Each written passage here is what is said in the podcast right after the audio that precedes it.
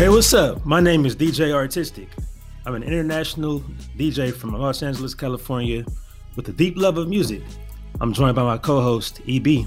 What's up, everybody? I am EB. I am a self-professed musicologist, writer, blogger, and content creator based out of Brooklyn. I love soul music and I have a deep passion for black culture. I want to welcome you all to Behind the Wheels.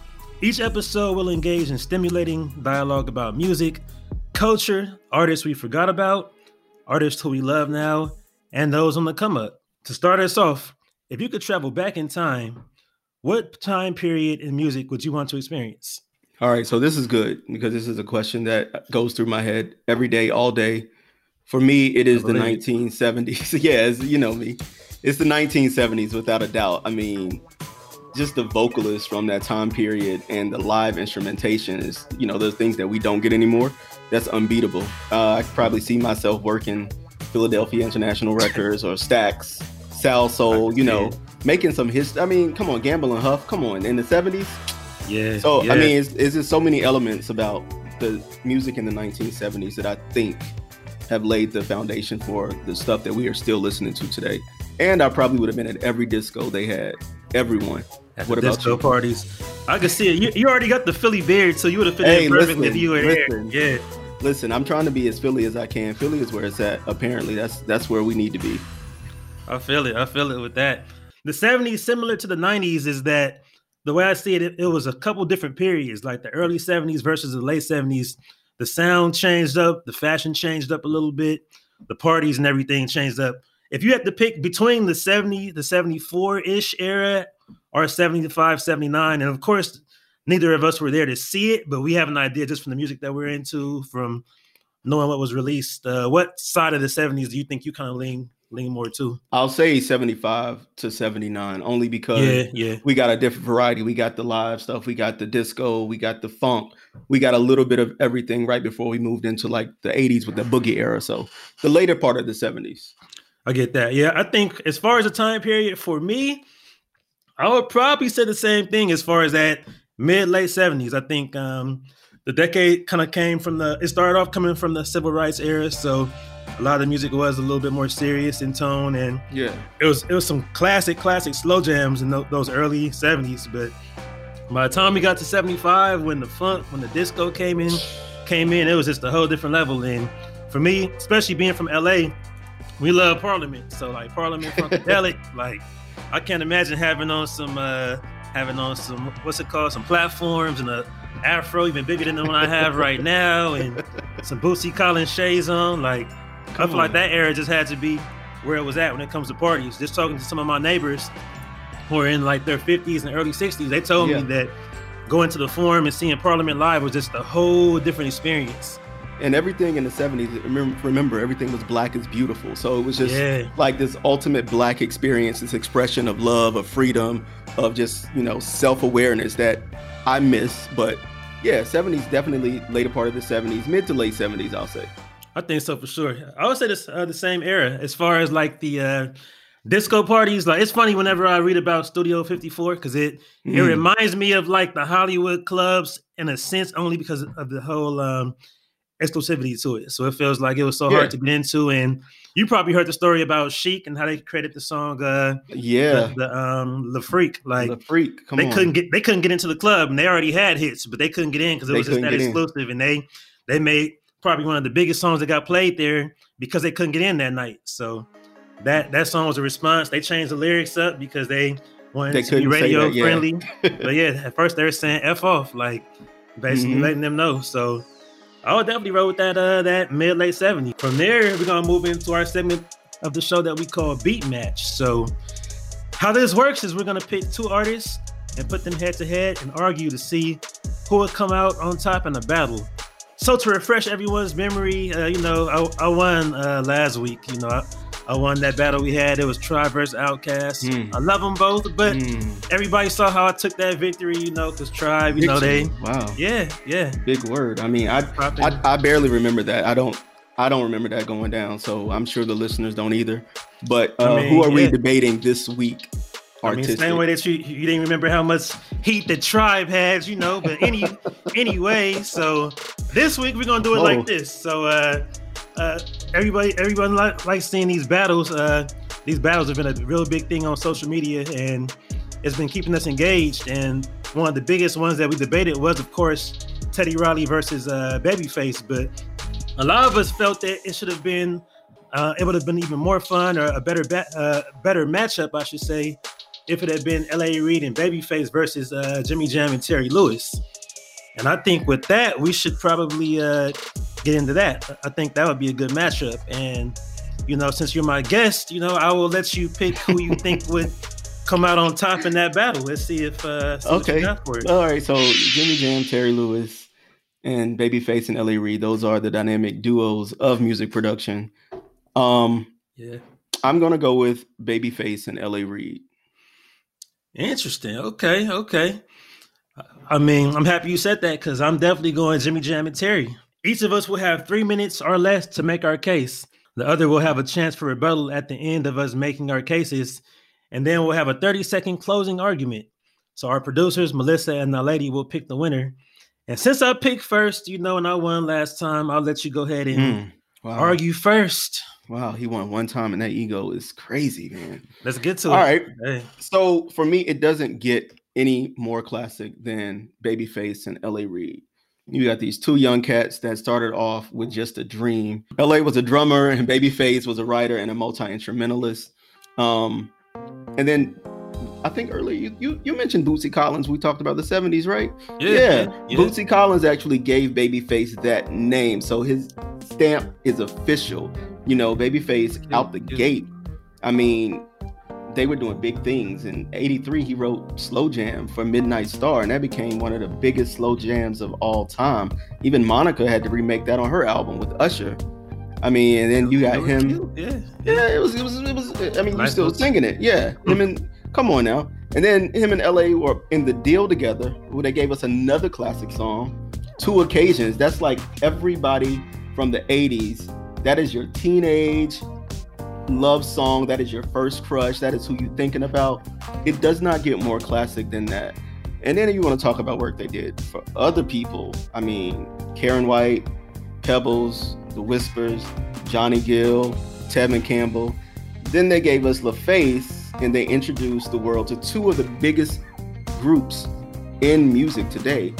You got Toni Braxton and then you got tlc and then the, the yeah. Boomerang soundtrack. Come on, Boomerang, that movie. We got Toni Braxton, we got Tribe Called Quest, all on one soundtrack. Yeah, it was it was so fire. I'll give it to you. You right. I'm just saying that LaFace, LaFace Records, without LaFace, LaFace and Uptown, without LaFace, we don't get to where we are now in music, and that's only possible because of Babyface and L.A. Reid.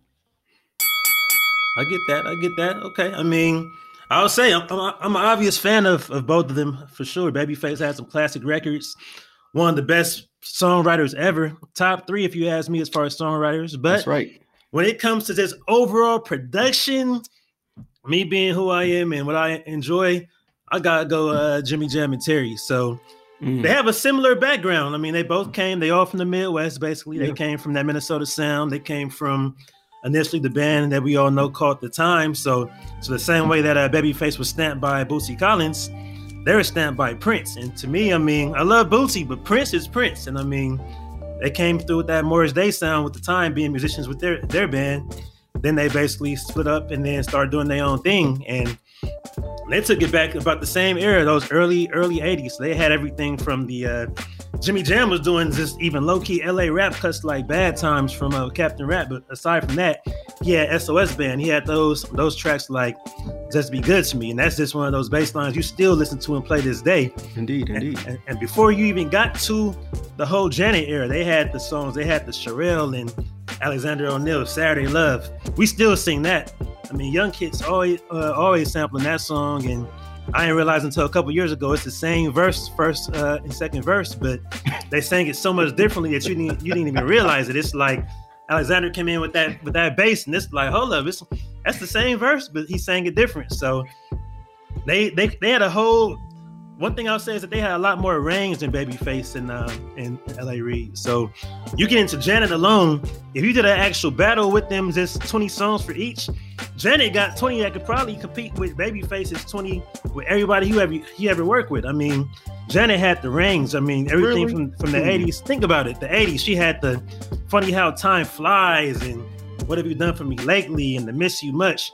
You get into '90s Janet. You get into early '90s Janet. You have "That's the Way Love Goes" and "Anytime, Any Place." Then the Velvet Rope. They did the Velvet Rope. I mean, they basically took a little bit of everybody's style and made it even better.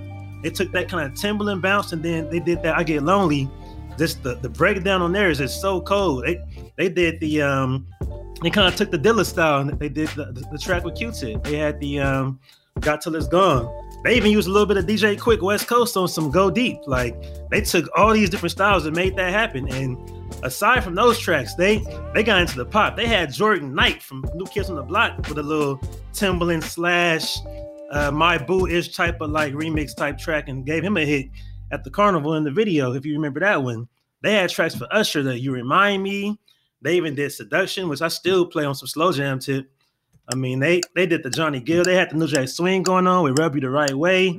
Tender Love, Force MDs. I mean, I ain't gotta say too much more, but I mean, I, I okay, I got cut off, but I could have kept going for about five more minutes with just hits. You Like, you you could yeah. have you could have, could and that would have have. been really nice for you. Um, you did mention that Bootsy gave Babyface the name much in the same way that Prince gave Jam Jam and Lewis his stamp of approval. But Yeah. Bootsy actually influenced Prince, if we're gonna keep it real. You also mentioned, you know, the work that they've done has been so much more diverse. I mean, LaFace, come on, Donell Jones, Ciara, As Yet, Goodie Mob, and OutKast. You remember OutKast? We talked about them last week. of course, OutKast, yeah. Outkast, I come mean, on. So these are all legendary acts on the Babyface lanes. Produce actual songs for them though? They did do Not everybody, records, but they're, but they're they're on they're on the record label. Well, they're on the label. Yeah. So we can okay. So let's break it down. Let's talk about them individually. okay. I'll tell you what Babyface and L.A. Reid have done separately, and then you tell me what Jimmy Jam and Terry Lewis have done separately. So Babyface, let's just be real. Three words: waiting to exhale. The soundtrack. It's classic. Come on. Yeah. You got him doing that. You got L.A. Reid is a record man. I mean, Arista, Def Jam. So he's worked Michael Jackson, DJ Khaled, Kanye West, Rihanna, Future, and Justin Bieber. If you want to talk about pop hits and, and big names, Jordan Knight. all right, yeah, no, that's the old kid on the block now. So uh, it doesn't Old matter kid, which all way right, you all right. spin it. Babyface and L.A. Reid win both collectively and separately. I mean, as far as what they did label wise, I'll give you that because Jimmy and Terry were, were focused on being writers and producers. But as far as it being a production battle, yeah, I have to still go Jimmy and Terry. I mean, yeah, of course, Jordan Knight was not Timberlake, but the fact that he he was able to produce a pop song that got charted, you know, number ten with a with a whole different crowd from the R and B, and I feel like Yeah. they just had had a much more diverse sound. I feel like Babyface, like I'm gonna say it, and people might hate me mid to late 90s babyface some of those productions get a little bit repetitive and they don't really move me a whole lot he was an amazing writer but some of the production uh, is just kind of the same loop the whole thing. Jimmy jam and terry i mean just i get lonely.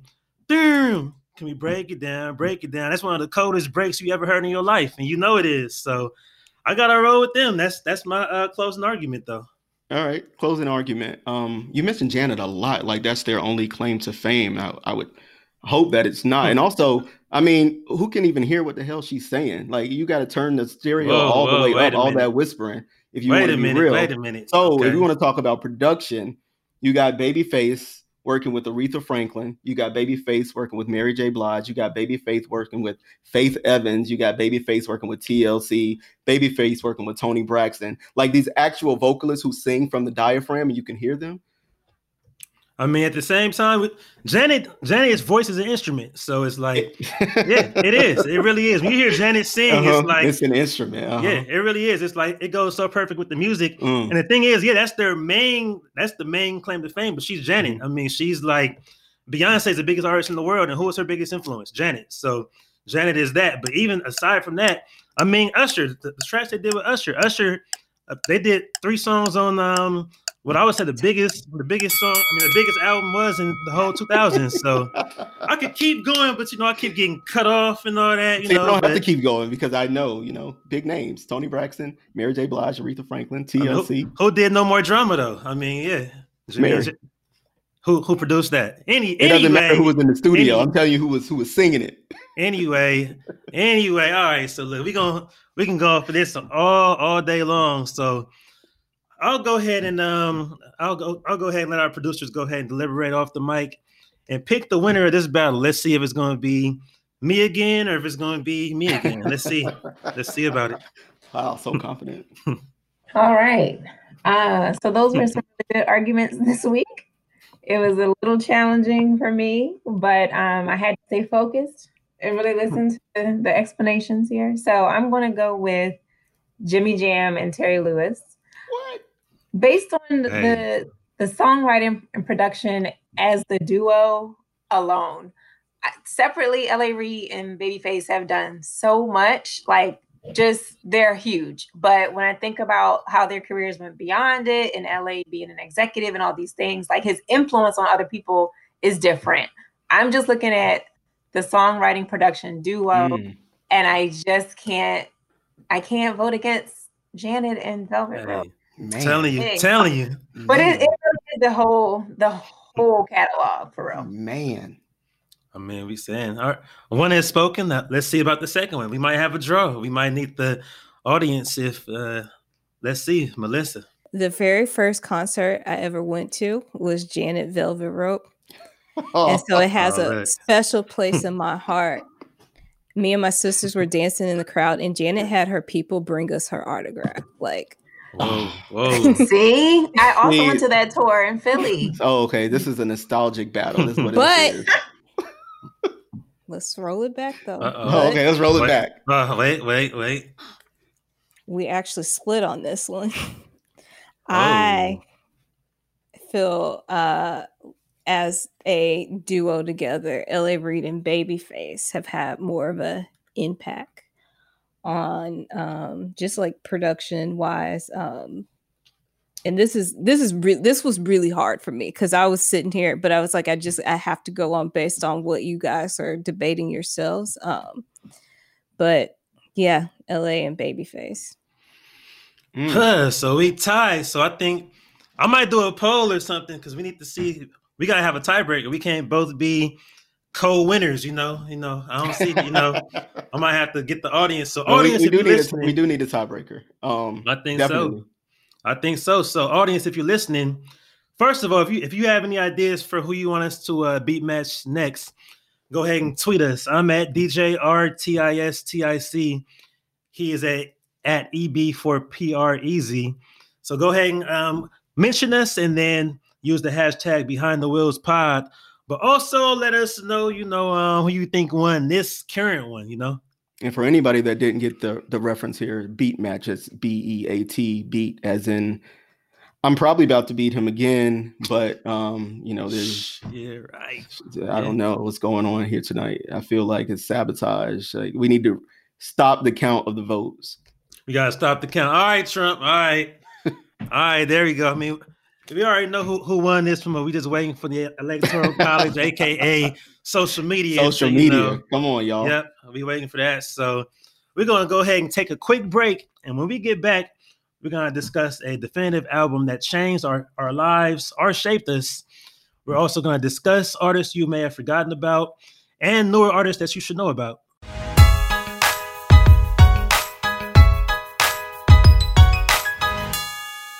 While we're taking a quick break, please head over to Apple Podcasts and subscribe, rate, and review the show. This helps other people find the podcast. I wanted to give a shout out to Mikey Van Halen. Mikey left a review that said the following I started watching DJ R-Tistic on Twitch randomly and liked the vibe. The podcast is definitely dope. It's engaging, it kept me entertained. From the artist face off to the subjects discussed, this podcast is definitely set for a bright future. I'm looking forward to seeing your success. I appreciate you, Mikey. Now back to the show.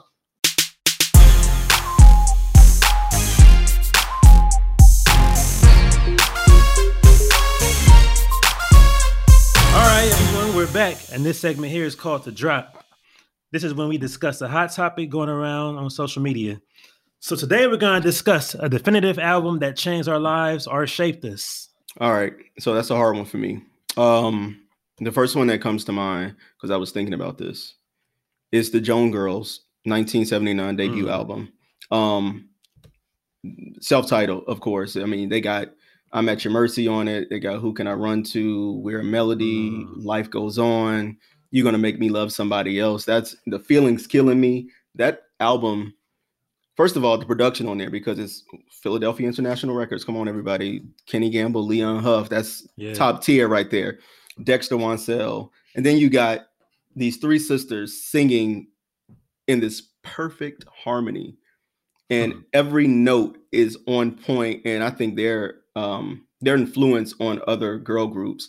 They may not have gotten the recognition that some others have gotten, yeah. but people definitely study their vocals and just the lyrical content. I mean, like I said, Dexter Wansel, like that's one of the biggest of the big. Like, if you want to talk about people who have shaped black music, mm-hmm. Dexter Wansel, Leon, Kenny, like that's that's where I'm at. So that's I think that probably just made me realize I heard music differently. I heard um, these three sisters taking these uh, these gospel harmonies and these beautiful tones and you know singing for the devil, and it it let me know that I could too can devil. live my life in the same way that they sang that album. So that's my the Jones Girls 1979 debut album.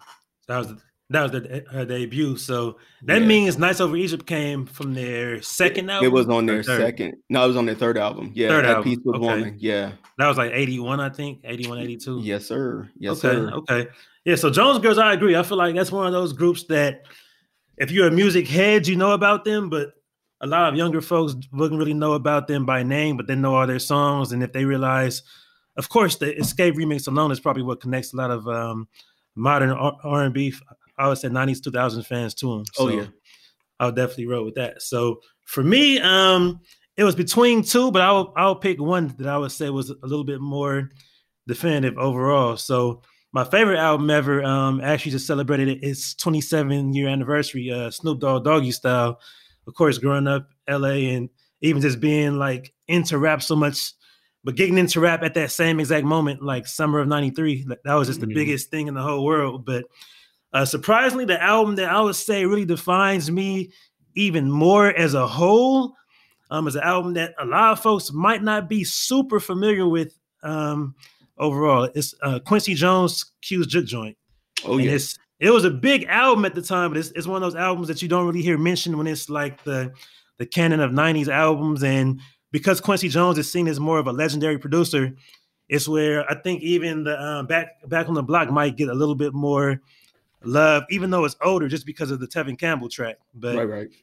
I would say Q's Juke Joint. So the thing about this album is that I'll say this: uh, '93 is when I got into rap, and I came from a household where my dad's a jazz musician who's also the church drummer. My mom was a music major as well, and she was a, a church singer in the choir. So we grew up hearing just you know Anita Baker and jazz. Not even that much like Motown at all, more so the jazz gospel, but it was where 93, I was all about rap. So they realized that their little nine year old, eight year old son is into rap. They already kind of panicking, like, oh no, because some of the stuff I listened to, I didn't know they were saying. So I would bring them cassette tapes, I would record Domino Ghetto Jam and just write the lyrics out. And I would show them, like, yeah, it's my favorite song. And they were reading, just be, be like, you know what this means? I'm like, no. Like it says something about now I need a trick so I can handle my business. And it was just like to them, they're like, no, this is just not, you know, what we want you listening to. And I got in trouble for sneaking to listen to Doggy Style. But all wow. that to say, Q's Juke Joint is the first album that me and my parents both enjoyed the same. Mm. So when they played this album all the time on road trips, I remember going to Vegas back in 96 and her playing that on repeat just because it was something that me and my cousin Nate, uh, we both enjoyed every song on there. And it was like the perfect blend of the old school and new school. So it was a way for both generations to connect kind of building on what Back on the Block did, but to me it was even a little bit more musical overall. So of course, Back on the Block had the um the classic um with James Ingram and the Barge and all them. Mm-hmm. The um what's it called? What's it called? The Secret Garden. Secret Garden, yeah, yeah. Secret Garden, of course. So Q's Juke Joint, the biggest song on there was probably um the Tamia. I think you put a move on my heart. Yeah, that song is so cold. yeah, and that song is just straight, pure, pure R and B. But it was just so cold to me, and it was where I remember the uh, Killer Joe, Cool Joe, Mean Joe track just from being on like the radio before that album came out. But hearing it remade and having Tone Loc on the beginning of it, hearing Queen Latifah on there. It was a combination of these artists who I already like. So I'm telling my dad, that's Queen Latifah, that's the Luniz, that's Coolio. And he's telling me well, that that's um, you know, that's so and so on this track. And, Mhm. and that's uh that song is Moody's Move for Love. So it had Take Man. Six on there, it had Take Ryan Six and McKnight. Rachelle Ferrell. Come on. Yeah, Rachelle Ferrell was on that. And they had the Yeah. Stomp remake that had Shaq. And like as much as we we laugh at Shaq being a rapper, he was actually a cool, solid he rapper. was all right. Yeah, he was Yeah. all right. he had some tracks. So Yeah. that album definitely defined uh, my childhood, I would say. And the funny thing about uh, they had a song um, called Heaven's Girl, and I think it, it felt like Quincy was trolling us because we all know that Aaron Hall basically got his style from Charlie Wilson. Charlie got his style from Stevie, but of course it was like Charlie got his style from Stevie, Aaron got his style from Charlie, R. Kelly got his style from uh, Aaron Hall. Aaron Hall. Yeah. And then Quincy put Charlie, Aaron, and R. Kelly on this same song. And it's like you could tell them apart, of course, but it's crazy hearing all three of them on the same song because I mean Aaron didn't care for R. Kelly that much and still doesn't because of the whole You image- my- image thing. I was at a show at the Conga Room nine years ago, and he even said he he had an album coming out that was basically dissing R. Kelly because he's gonna name the album "There Can Only Be One Me." Like, he's still mad oh. about it. Oh. So the fact that Quincy got them all on the same song was crazy. And the last thing I'll say about that album is they had a song called "Slow Jams." And Yo, speaking of your your boy Babyface, he him- loves slow jams because he But has like yeah the original version, not the version that's on the album with Tamia. yeah The version with SWV, slow jams. oh yeah because uh, originally it was supposed to be Coko Yeah. singing that yeah That version, it's on YouTube for anybody listening who wants to go and listen to it. That is Yeah. my favorite version. No, it's a great album. It's a great pick. Yeah, for sure, for sure. Like that. I heard that was because I think Quincy was pushing uh, Tamia, so he wanted to get her on there instead. It was some type Right. of politics, but Right. yeah. So that's the album that I'll go ahead and, and pick for that. So um, for everybody who's listening, if there's anything in the music industry that you would like us to discuss, go ahead and send us an email at behindthewheelspod at gmail.com. So for this next segment, we're gonna go ahead and rewind back to some artists that you may have forgotten about. So EB, uh, who would you like to discuss for this week? Um, I on Twitter uh mentioned or listened to a song by Nicole Wray, and somebody was like, "What? I've never heard this." She had Mm. more than one song, and I was like, Wow. more than one song. Her she had a whole first album, a whole second album, and a Hmm. whole third album, and she's still working today. So Nicole Wray is who I have to discuss because that "Make It Hot." I guess that's why that song was just a monster. Like It was huge. Yeah. on "Make It Hot." It had uh Missy, Timberland, and uh I think Mocha did the, the the rap at the beginning. So that That's what that was. I, I never uh, realized what that was. yeah, it was Okay. Mocha. That was one of my favorite songs. But that whole album, her debut album, I think, if you want to talk about artists like teenage artists like Brandy's and Aaliyah's and Monica's, like Nicole had a pretty solid album. I mean, she had 17 on there. She had um Borrowed Time on there. Um it just it was very cohesive. It was a cohesive album. And then her second Mhm. project, which is probably why people don't know about it, it originally got shelved. It was supposed to be called Electric Blue, but they Wow. did have a single, I'm Looking, with a video. And for me, who downloaded it illegally on probably like Napster or something, Napster, the, the OG. Uh, yeah, the song always messed up at one part. And so that is to, to this Oh, day God. when I play it, I have to Oh, sing God. it like that because it was like computerized a little bit. And the first time I realized that, it, I was like, "Yo, I've been singing it wrong." Like is- this is. A, I thought Oh, it was. I thought she was ahead of her time. I thought it was a special effect, but it was just you know that's what you get when you download stuff. Them illegally. corrupted files. Them corrupted Yeah, files. yeah, I was just like, I was like, oh, like it's a real song. Like she didn't mess. Like okay, but no, Nicole Wray. Um, Wow. and then Nicole, like people think she stopped and disappeared. She did not. She actually changed her name, so now she goes by Lady Wray. Um, Pretty Ray. for a while, she was in a group with uh, Terri Walker. They released uh, an album under the moniker of Lady, so they called themselves Lady. So then she started going by Lady Wray, and her actual last album was 2016. It was called Queen Alone, and I Oh, Wow. would say I love it because it's not the Nicole Wray that we were introduced to when she was a teenage girl. It's very stripped down, um, strong vocals. There's it, it reminds you of like a Jazmine Sullivan or a Tweet in in the sense that Mm. um you get like these acoustic tracks, you get this live instrumentation, but she's just like pouring her heart out. So I do want people to know Nicole Ray is still here. She just goes by Lady Wray. She is still releasing music. Um, her albums are, in my eyes, classic. So you definitely should go and listen to some of those. That's crazy because uh, uh, two things. So the first thing I'm dying of you getting the song from Napster because um, it's so many songs that have a skip. Like uh, whenever I hear DJ play, uh, was it "Touch Me, Tease Me" with the case and uh, yeah. the second verse has a skip on there. You can tell DJ's got it from the uh, Napster. Yeah. And also, it reminds me of how Ciara I think AOL on, Music, um, first AOL listen. Music, yeah. come on, that version. Oh man, we, we I still say that. Yeah, we, come on now. When you you know we were young, yeah. and this is this stuff like this technology wow. was new, and instead of having to spend this money or have our parents do this, like we could just download these yeah. songs. It was so, nuts. It was yeah, everything. Like e- yeah. even, and I think that Ciara song that was a good one because I still every time I hear Ciara, I do have to say hey, well, music first listen. And then that Nicole Wray, I'm dead serious. Like I was shocked that that was not part of the song. I thought that it was like early auto tune. I didn't know. That's crazy to me because it's it's really it shows we all had the same life basically. And um yeah, and and along with that, you mentioned her, she has some parallels with Gina Thompson a little bit. Because yeah. Gina Thompson, uh, she had that uh the things you do also with Missy on that first yep. single, and then um her second album got shelled. I didn't know she had and a second album it. until yeah, four years ago. Man. That "Calling You" track.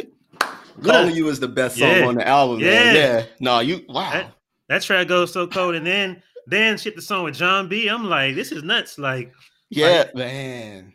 It just nah, shows yeah. you how yeah, so many it's, artists uh, basically get, have the, the industry politics that throw them off, and oh yeah, yeah, they, they end up like it's funny, just like you said, it's where if you're not really a deep, deep music head who's following these artists, you, you will know. say what, what happened to them. So yeah, that's definitely a good pick there. And for my pick, so people on Twitter are gonna laugh as soon as I say it because I've I've basically mentioned them twice and it's gone viral both times. Um, mm-hmm. so DRS, DRS had a song in 1993 called Gangsta Lean, and it's like to me, it's one of the most fascinating things in the world because it's like I said in my last time, my last tweet that, that went viral uh, with it, I basically said, uh, "Gangsta Lean" is the most 1993 song ever."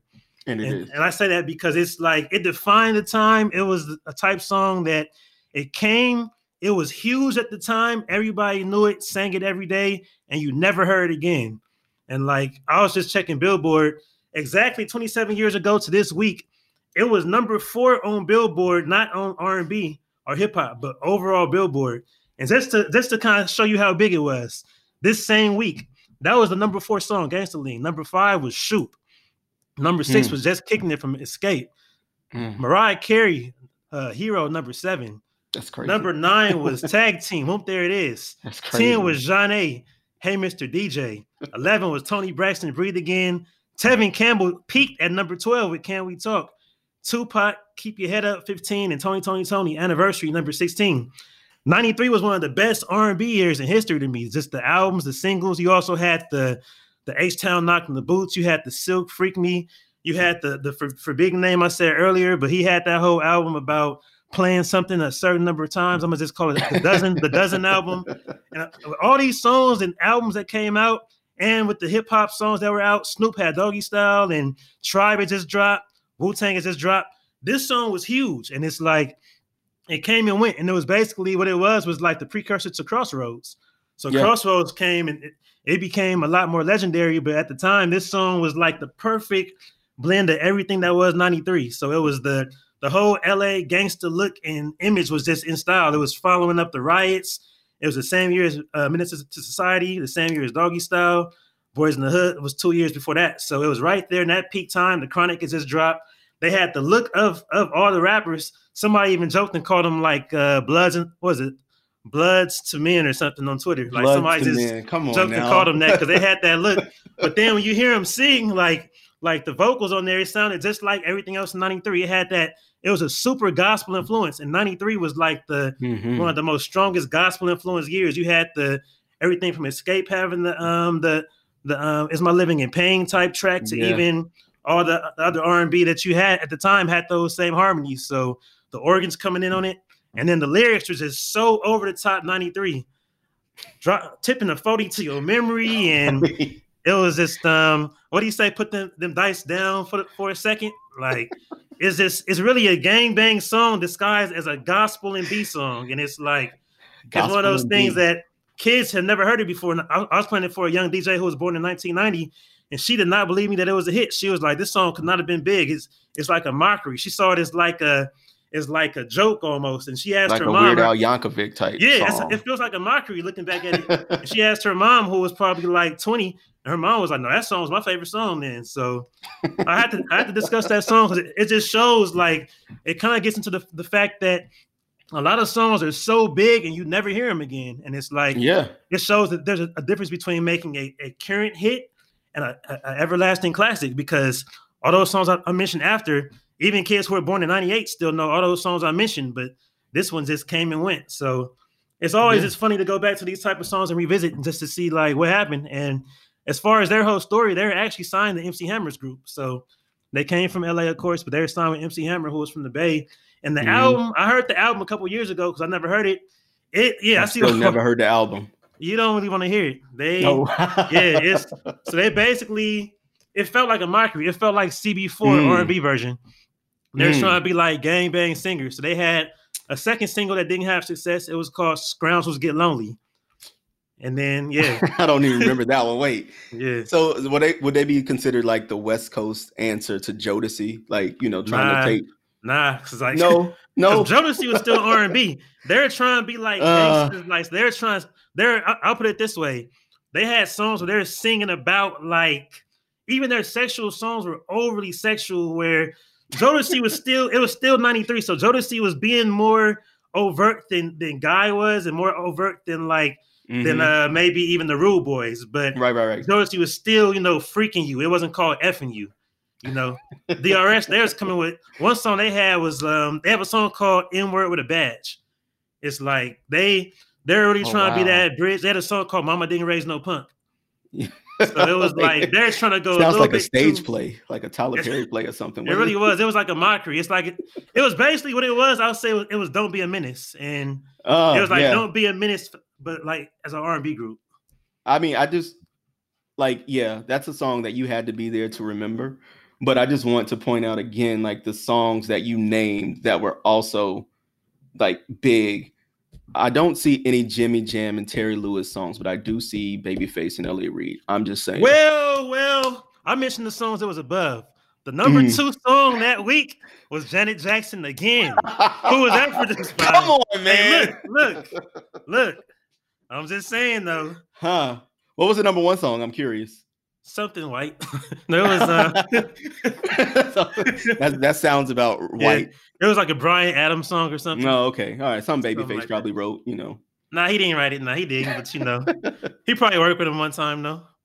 Something like that. So but nah, DRS is definitely like that's until you mentioned it to me, honestly, I had forgotten about it. Like I didn't remember. I didn't know they had a whole album. So that's news. Like I thought they were just a one. Well, I guess technically, I guess they were a one hit wonder. But I thought they just released a yeah. single, and that was it. I didn't know that they actually released a full album. So I'm yeah. very curious to go listen to it, even though you said don't. I want you to hear it just just so you can text me with some mm. jokes because it's like wow. And like you said, one hit wonder. It's funny because I would say half of the one hit wonders in rap and R and B to us are not one hit wonders. It's just that they only had one big hit, but one big hit. We right, were right. still fans of them. They were one hit wonders. Like they had that one, and nobody nobody cared about anything else they had.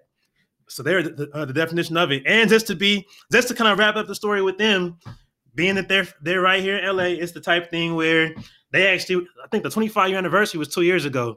They had some posters up around around town talking about we're trying to do a reunion, but we need we need two more artists to fill in the gaps because two of our artists are unavailable. Oh, I asked somebody who knew them. They said, yeah, two of them are in jail now. So they were really a- about that life. Oh wow. Okay. That song was that song well, was authentic. I mean, I'll say they weren't they weren't yeah. front. They were singing like yeah. what they knew. So hey, it's authentic. If nothing for... else, it, it is truly authentic. It wasn't them trying to.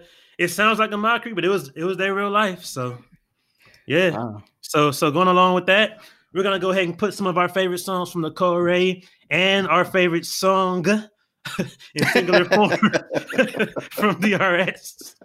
yeah, it's only song. one. It's only one. Only that one. We might put two. We might put their second single just for fun.